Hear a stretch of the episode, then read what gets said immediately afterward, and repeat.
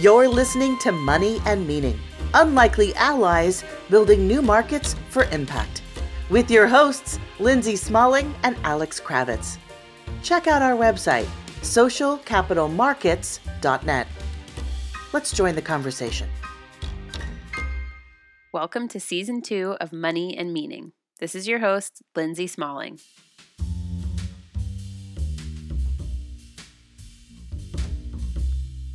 Welcome back, everyone. We took a little break after season one and are excited to launch into season two. We've got a full schedule in 2019 of live SOCAP events and interviews with unlikely allies growing the markets for impact. In this first episode of season two, we compiled some highlights from the main stage at SOCAP 18. SOCAP is the flagship event that we host each fall at Fort Mason Center in San Francisco, with over 3,000 attendees joining us from around the world all coming together to advance sustainable solutions to the toughest social and environmental challenges. These excerpts were selected because they touch on key themes that ran throughout the full conference themes of shifting power, of distinguishing real impact from fake impact, and a growing revolution to restore justice to the global economy and pursue purpose alongside profit. You can view the full conversations from these speakers and all of our main stage on our YouTube channel at SOCAP Markets. Let's jump in.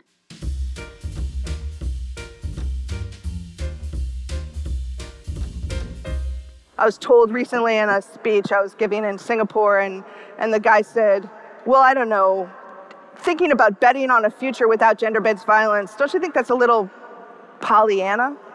I said, Elon Musk gets to say that we could live on the moon. And I think we shouldn't beat the crap out of women and transgender people. Yeah. And I'm Pollyanna.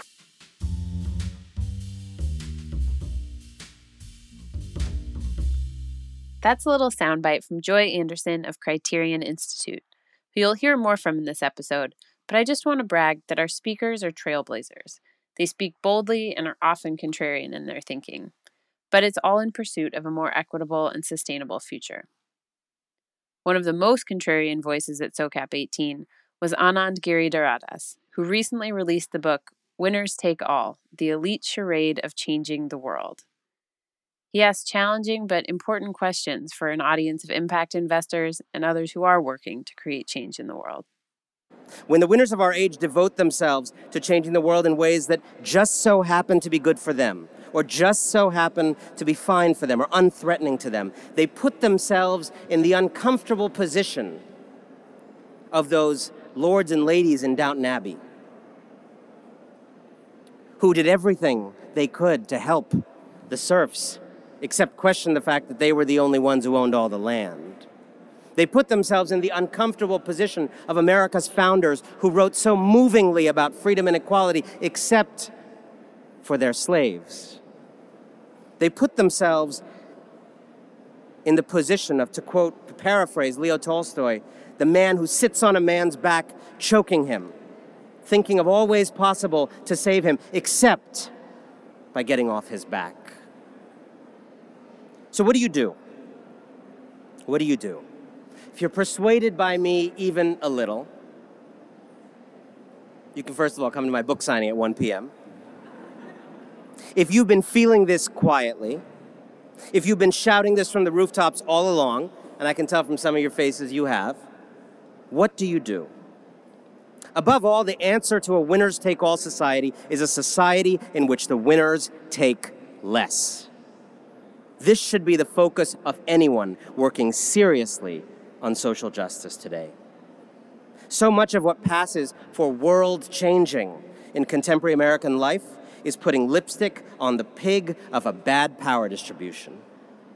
The work of justice in America today cannot be merely to give back and do well by doing good. It must be to change who has power. I believe that we should all be fighting for an America in which the rich and powerful have less to give away to begin with, and in which they have created fewer social problems that require ex post facto remediation. I believe that the number of billionaires we have in this city, 74, and in this country, and the number of billions they have is not a sign of our success, but a measure of our failure. And that if we keep chasing the wrong glories, we will keep living the same cruelties. But I am also a realist. And I understand that we live down here in a sublunary world in which there is this system right now, and there are those people with money, and there are those billions to be given away. So, how can they do it better? First of all, by resisting the temptation to solve, solve, solve. The winners of our age should go deeper than their favorite question what can we do? To appropriate JFK, I say ask not what you can do for your country, ask what you've done to your country. If you're Google, we don't need you to create some little initiative to save America. We need you to stop being a monopoly that sucks oxygen out of much of the economy and society of this country and is eviscerating the news business. If you're a Wall Street bank, we actually don't need you mentoring 10,000 women. We need you to just avoid causing millions of women to lose their home. If you made your fortune at Walmart, we don't need you promoting the idea of money and meaning. We need you to change how Walmart treats workers now. So, first, examine and unwind your own complicity. Stop causing harm before you worry about doing more good. But what about those who desire and are ready to think about giving and want to do it better? I have two pieces of advice for you. I know you all love practical advice. The first is to shift from giving back to giving up, to shift from standing on top of the indefensible mountain and throwing a few scraps down, to actually having the courage, the fortitude to look at your own role in an unjust system and be willing to invest in the kind of changes that would threaten your position. It's the difference between Jeff Bezos donating a billion dollars to homelessness and Jeff Bezos donating a billion dollars, let's imagine, to a Future of Unions project that is actually trying to strengthen worker power. That is not giving back, that would be giving up. That would make his stock worth less, but it would be good for America and good for the world. The second shift is from crowding government out to crowding government in. Too many plutocrats in our age give in ways that work around government and continue to help government atrophy. It is possible to give differently in a way where you the private giving serves as a startup incubator for government action. And you test things in the quiet of philanthropy and then seek to mainstream them into our laws and institutions and systems. But my, I want to be clear my real advice is not to those elites who would save the world. My real advice is to the rest of us, to the general public, to stop entrusting your future to the unelected elite, to stop, stop trusting that the people with the most to lose from real change are going to deliver it. And I believe this is already happening. All across this country, people are waking up to the phoniness of what has passed for real change and setting their sights on true reform. And I want to end on this note of hope.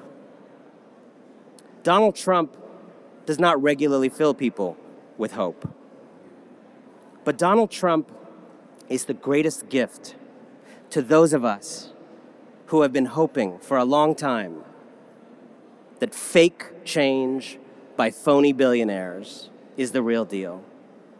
We have gotten so lucky, in a sense, to have a president who flamboyantly discredits the worst myths of the last few decades that billionaires are going to save us, that it's possible to fight for the least among us while enriching yourself, that those who caused our problems are the best equipped to solve them. Donald Trump is the reductio ad absurdum of a culture that asks the rich to fix what they have broken. And it is my hope that when the Trump era passes, when Orange Mussolini is gone, it will not only be the end of a presidency, but the end of this gilded age and the birth of a new age of reform. Thank you very much. You're listening to Money and Meaning. For additional content and information about upcoming events, visit socialcapitalmarkets.net. Anand's callouts of a system that's fundamentally extractive was reinforced in a very different setting in comments from Joan Carling during a conversation on international investing and indigenous rights. Joan Carling is a recent winner of the UN Champions of the Earth Award for Lifetime Achievement and has been defending the land rights of indigenous people for over 20 years, facing threats to her life and security as an environmental defender. Her comments are powerful. In a lot of the indigenous communities that I visited, uh, the, the, the, reciprocity and, and uh, value of, of sharing can be seen from, say, we treat, uh, when, when we use the, the forest, we make sure that we don't cut so much trees that will affect the other wildlife or the watershed, for example. Mm. We use that, but in return, the forest is providing us what we need, but we make sure that it, it, it, it sustains. The other one, in terms of, of, of, of the sharing, is when communities have surplus in their product, in, in their, for example, fruit trees in the village, they will get what they need and they put the rest of their harvest on the side of the road so that others can share mm. that fruit. Mm. What do we learn from that? That what, what we need, what we get is what we need, and beyond what we need is what we share. And, and I, I think if we, if we looked at in investing in that sense, it may, it's going beyond selfishness. It's going beyond not only thinking, what can I get or what good do I do, but what kind of change and empowerment do I create? And for me, I look at this as more a relationship of co stewardship of partnership that is based on making the other party as powerful as you are. It's changing also the power dynamics where respect for each other in a reciprocal way is built in into that kind of, of, of, of partnership. And, and it's already clear, like, why are there still huge gaps in the implementation, for example, of the Sustainable Development Goals? Because there is no accompanying redistribution of wealth. The gap of inequality remains the same. Wealth is still concentrated in the hands of the, of the few. It's not shared. Mm. And that is because greed persists to be the dominating value of a lot of people. And if we don't look at the lens of indigenous peoples where value is something that we share, something that is based on solidarity and cooperation, we will not get there. And the challenge that we face now, even if we're talking of, so, of social investing, for example, is how do we, how can that change the power relations? How mm-hmm. can we, in fact, bring power to communities and not to disempower them?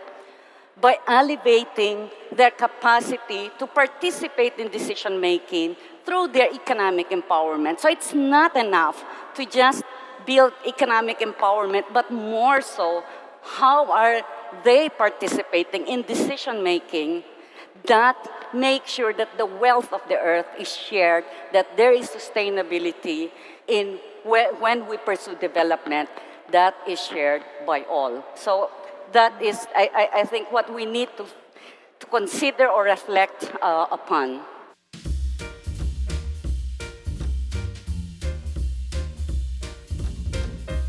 This theme of shifting power, which shows up in conversations about income inequality, indigenous rights, climate, is a layer deeper than conversations about investing in change.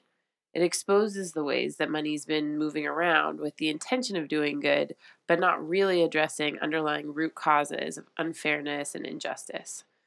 So let's go back to Joy Anderson, one of the early pioneers of gender lens investing, who continues to break new ground with her work around the world on gender based violence, and who passionately demands that we expand the conversation about gender to a conversation of power. One of the key things that I want us to focus on is if we don't make the field of gender lens investing more intersectional, it will fail as a movement, it will fail in its impact. Um, and it's, it's one of those pieces that's just at the edge of, and it's almost everything that's happened in women's movements over time is a, a tend towards privilege, right? It is a, an ongoing challenge of what has happened in women's movements to focus on women of privilege um, and, and a certain race, certain color, a certain approach, a certain position. And if we don't fix that, it's not going to work. And so, one of the ways to think about this is this slide of thinking about how do we frame questions of gender as about power, not just identity. Because this isn't about women. This is about structures of power. This is about systemic structural inequities that don't work for lots of people. And so, what a gender analysis, where I think it's powerful, is it's a lens to see where there's power, privilege, and bias operating. But if we're only looking at that through gender, we will fail to understand what gender really means. And we will also fail to understand what it means to be a woman, which isn't a single experience. Like, I want us to stop saying women don't take risks. What a ridiculous statement. All women, anywhere, what about childbirth for the love of God? Right? There's just so many ways in which thinking about who who we're investing in, where we're investing. So this is the second piece is so first of all thinking about it, framing it, I want us to shift a little bit from thinking about identity to thinking about power.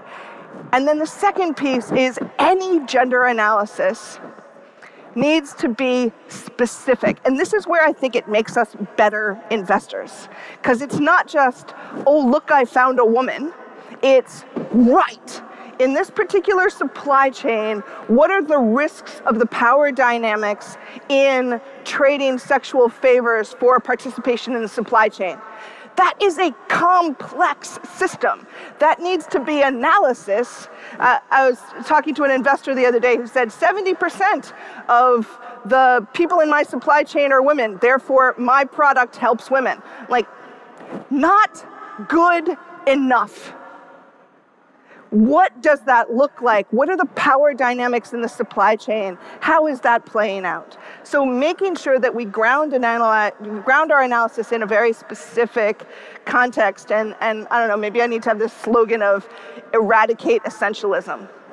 You with me on that? Like bumper stickers, eradicate essentialism. There isn't a single essential identity of what it means to be a woman that we can somehow proclaim from the rafters. It is a diverse complex experience of power. So we need to go we need to go broader, we need to go deeper, and then we need to go long.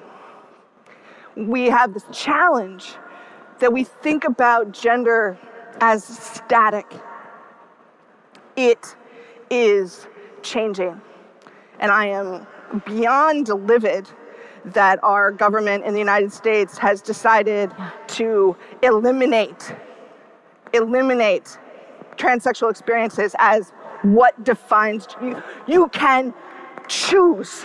You can be all kinds of different things, and it isn't about our DNA. So, thinking about the ways in which gender changes, what is the future of gender? Which leads me to this next point, which is if we're thinking about the future, for the love of God, let's think about hope. Fundamentally, what I love about investing is that it's about the future. It's making a long term bet. So think about these questions. As a philanthropist, how would you invest if you believed your philanthropy was working? As a government, if you believed that your development aid was working, if we were actually changing what communities could participate in the global economy, how would you invest differently now? And then this third one that comes so close to Criterion's work on gender based violence how would we invest differently if we believed that it was possible to eradicate gender based violence? You're listening to Money and Meaning. I'm Lindsay Smalling, and you can find out more about the SOCAP conference, SOCAP 365, and sign up for our newsletter at socialcapitalmarkets.net.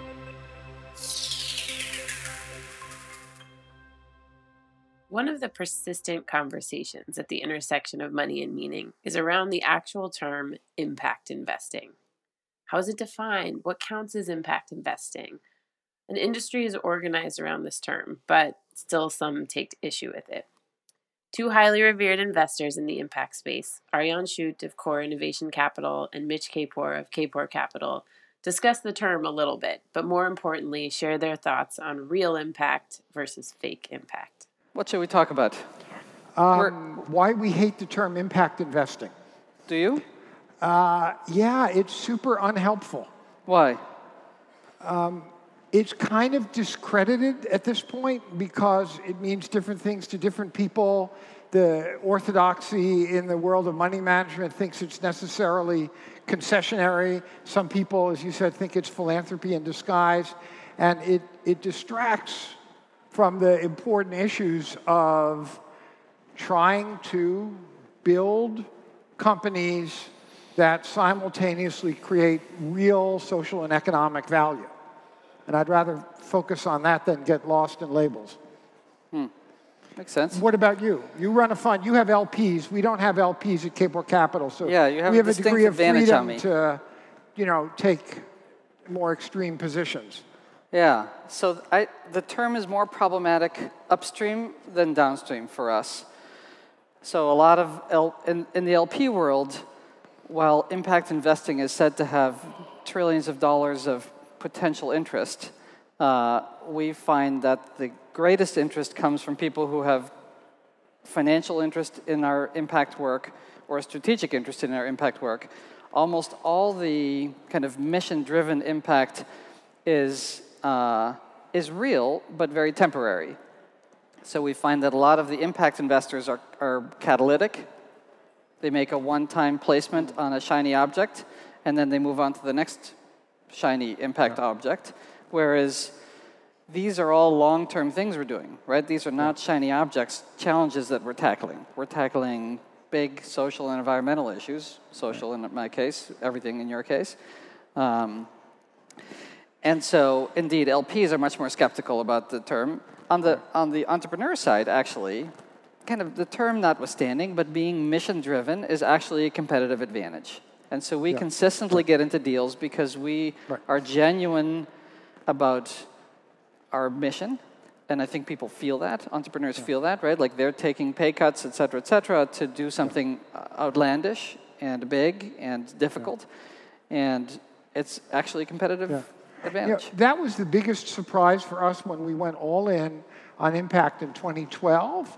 I, to be honest, was a bit skeptical. It was Freada, my wife, who was nudging me about this, and I was afraid that it might chase off entrepreneurs if we said we're only investing in companies that close gaps of access or opportunity for underserved communities. And mm-hmm. it did chase off a few people, but what was completely surprising is what a brand advantage it was. When we planted a flag and said, this is what we care about, and we think about this, and this is how we measure ourselves, entrepreneurs came out of the woodwork and said, I want you on my cap table. I've been told never, I can't talk about this to people when I'm raising money, but this is where my heart is, mm-hmm. and if I'm on your cap table, if you're on my cap table, you're a counterweight to my other investors. And I said, yeah, but we're putting in like 150, 250,000 dollars a deal, and these other guys are doing five million dollars. It doesn't matter. Your voice counts every bit as much. And so, like you, we continue to win deals that we would otherwise be completely uncompetitive in, and that's a kind of a hidden and secret advantage. Now you know about it, but most people don't. So let's double click on this Yeah. idea, right? We're all here Yeah. because we have some interest in social capital markets. Uh, you've talked about kind of real impact and fake impact. Yeah. What- what is what like? What are some of the misnomers you see out there? Well, so this is probably the single. Well, let me put it this way: when Anand uh, Giridharadas wrote "Winners Take All," which I know he was here, and somebody said he got the only standing ovation.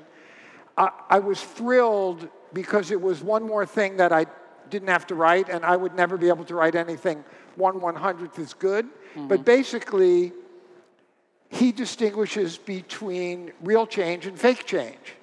And our metric, our criterion when we invest, as I said, is if this thing works, who's going to benefit? And will it close a gap of access or opportunity for a low income community or communities of color?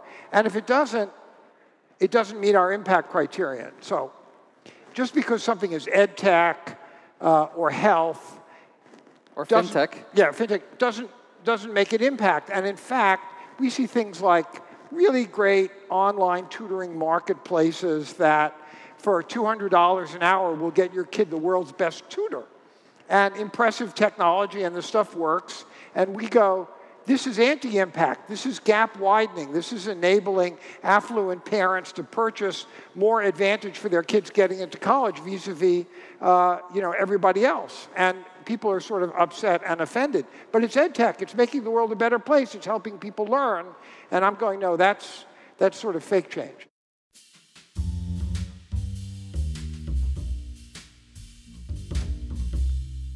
This clarification of real impact is important and connects back to the deeper questions of shifting power. These strong voices are driving necessary rigor into the growing market for impact, and the global markets for impact are indeed growing. We were delighted to have Amit Bhatia, head of the Global Steering Group for Impact Investing, join us at SOCAP 18. The Global Steering Group was spun out of the G8 Impact Investment Task Force in 2015 and is working to catalyze the impact investment movement globally. Amit provides encouraging perspective from his seat at the center of this global movement that the momentum is building and impact investing has all the hallmarks of a revolution destined for success. In 1988, 30 years ago, the tech movement was very young.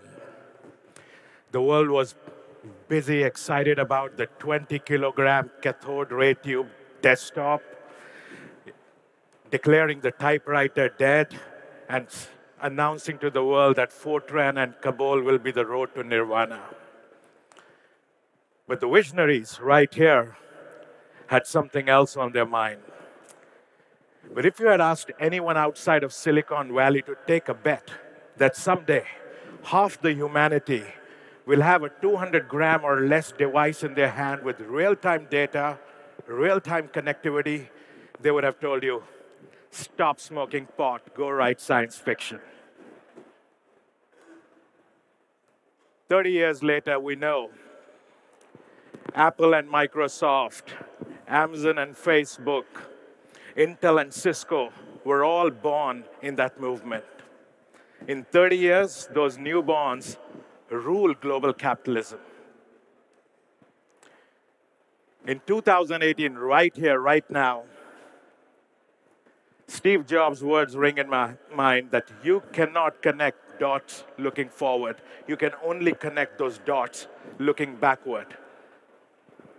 So, right here, right now, another phenomenon is taking place that of the impact movement. The spirit in this room is not very different from what I have experienced back in 80s and 90s in Silicon Valley startup town halls. You know something very few know. You know something very few believe. But I'm here to reassure you, you've got it right. The impact movement is much like the tech movement, showing the same growth trajectory.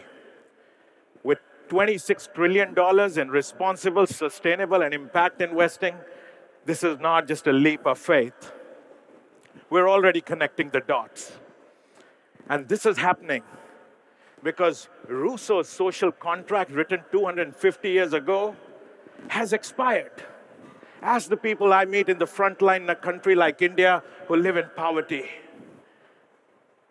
Hobbes' Leviathan, documented 350 years ago, has turned out heartless. Even Adam Smith's invisible hand, back from 1860s, can do with a little bit of guidance.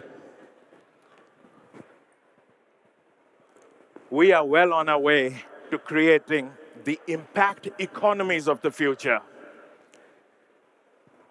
we are turning capitalism on its head. And this capitalism 2.0 is going to be very different from capitalism 1.0. Don't get me wrong, capitalism 1.0 delivered a lot of good. Unbelievable, unprecedented improvements in quality of life, health, transport, you know, the industrial revolution, tech revolution, which I just mentioned. But you'll all agree, it has ex- exacerbated poverty, it has increased inequity, it's devastated the planet. So I'm going to take next 10 minutes just to convince you that this movement is global, this movement is going to win, and 30 years from now, when the history will be written of the impact movement, you'll be able to tell the story just the way we tell the story of the tech movement. So, revolutions. There are three things about revolutions I got to tell you. One, all revolutions are simple and bold ideas that restore justice or balance. Think of it women should vote, all citizens are equal, dictatorship is bad. Similarly, the impact narrative is a simple and bold idea that capital has a higher purpose. Capital must be used to deliver a social or environmental impact alongside financial returns. That impact can drive profitability and need not impair it. Second, all revolutions are decentralized and replicable. Think of this. At the beginning of the last century, Susan Anthony here in US and Emmeline Pankhurst on the other side of the Atlantic in UK fought for women's suffrage at the same time without having internet and tweeting to each other and asking, what's your next move? Similarly, the impact movement has manifested in different ways responsible investing, sustainable investing, impact investing. We have a common vocabulary, a common toolkit, and we are proving to each other across every continent that profit and purpose can coexist. Third, revolutions are inclusive and abiding. Think of all major movements they engaged all citizens, irrespective of caste, color, creed, religion.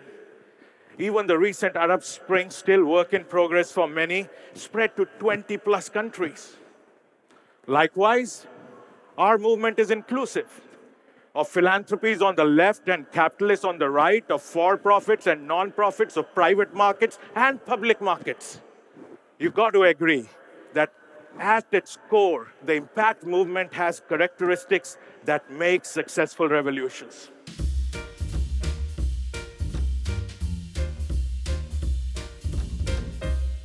We had a great time at SOCAP 18 and only wish more people could be part of the smart, thoughtful, inspiring conversations that take place during these events. This podcast is one way that we're making the tent even bigger to share the great insights, lessons learned, and audacious goals of the SOCAP community far and wide. And we welcome in your experience and your perspective. I hope you enjoyed these clips from SOCAP 18, and I'd encourage you to check out other sessions from SOCAP 18 and past conferences on our YouTube channel, SOCAP Markets. As a reminder, please do rate us on iTunes or wherever you listen. Those ratings help more people find us and continue to expand the conversation at the intersection of money and meaning. Till next time.